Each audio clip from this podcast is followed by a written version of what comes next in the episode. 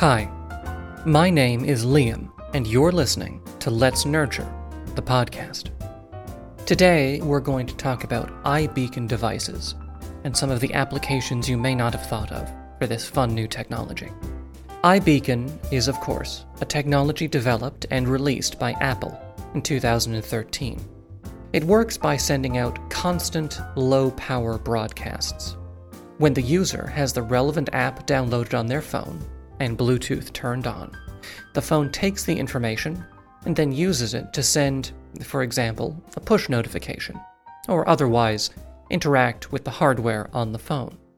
The iBeacon cannot itself actually send any notifications, but the app, which has separate permissions, can use the small pieces of information sent out by the beacon to trigger complex interactions.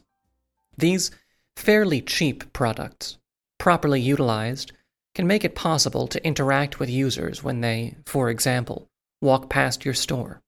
What about an app that takes the broadcast, which signals to the phone that the user is near the store, and uses it to send out targeted coupons based on sales for the day? Slow days generate higher value coupons for the customer.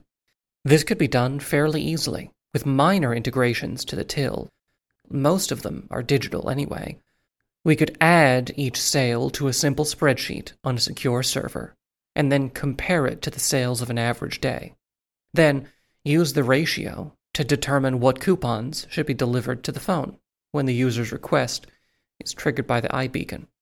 This is a simple idea, but these are the simple automations that are driving businesses forward, and would have been substantially more labor-intensive in the past.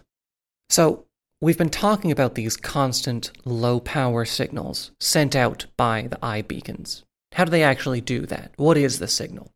Well, an iBeacon is a small device that houses something called a low-energy Bluetooth transmitter.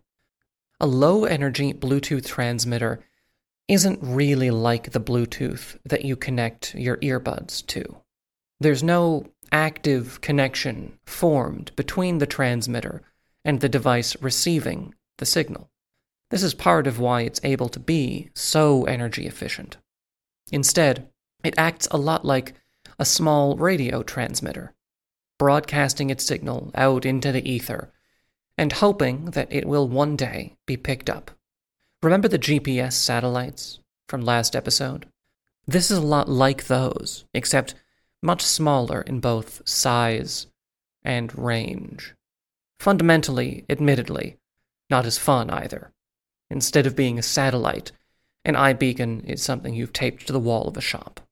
Still, small steps. In any case, when listening, a phone will receive this signal over Bluetooth. Bluetooth as a technology is actually pretty interesting. It broadcasts short-range radio waves in the ultra-high frequency band, which is between two point four oh two and two point four eight gigahertz. It actually hops around between these frequencies hundreds of times a second in order to prevent someone from tuning into your Bluetooth connection and stealing your data, a process technically called blue snarfing. Yes, that is really what it's called. And yes, whoever named it really does need to reconsider some things. I agree. So anyway, in an effort to prevent this, the device coordinates with the central master device, and then hops around the seventy-nine available frequencies in a random, and, and do read that with massive air quotes, pattern. With everyone moving around at the same time, you can use this method to cut down on interference. Any overlap will last only a fraction of a second, after all, and make it enormously difficult, but not strictly impossible, to steal the data being transmitted. If instead, we could simply broadcast all of the Bluetooth data across a single frequency, stealing Bluetooth information could be as easy as tuning into the police wavelength on a walkie-talkie, something I'm sure we've all seen children do. In this way, classic Bluetooth technology ends up asking a lot from both sides. They need to coordinate and then execute a large number of frequency jumps, and stay in touch the entire time, while doing two-way communication. I'm sure you can see how this is while undoubtedly more secure, substantially more energy-intensive than simply broadcasting a small, consistent signal at regular intervals. So, instead, low-energy Bluetooth doesn't do any of those things. It periodically, comparatively periodically, sends out the same message, which can be picked up and then processed by a device with an active Bluetooth connection. In fact, all of the processing happens on the device itself, one with the relevant app installed, at least. Let's talk about a unique solution we've developed that takes advantage of this technology. Connected Art. Connected Art is an iBeacon solution that was developed for use by museums, art galleries, and other similar environments. By placing iBeacon devices on or near each piece of art, the customer can be taken through potentially a fully guided tour of the museum, all with little to no interaction between the customer and the actual employee. As the visitor approaches a piece of art, if they have the museum's app installed on their phone, the phone will pick up the small broadcast from the iBeacon device. Then, the app sends a notification to the customer, allowing them to launch into any number of potential follow-up activities. For example, perhaps you provide more detailed information about a particular piece and its history than was realistic to fit into the plaque.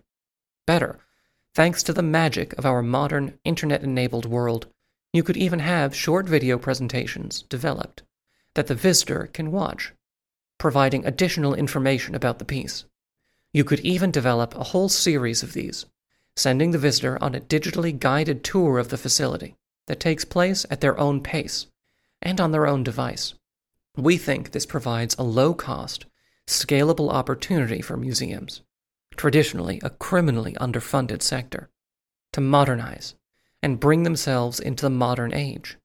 That's not the only use of iBeacon technology, though.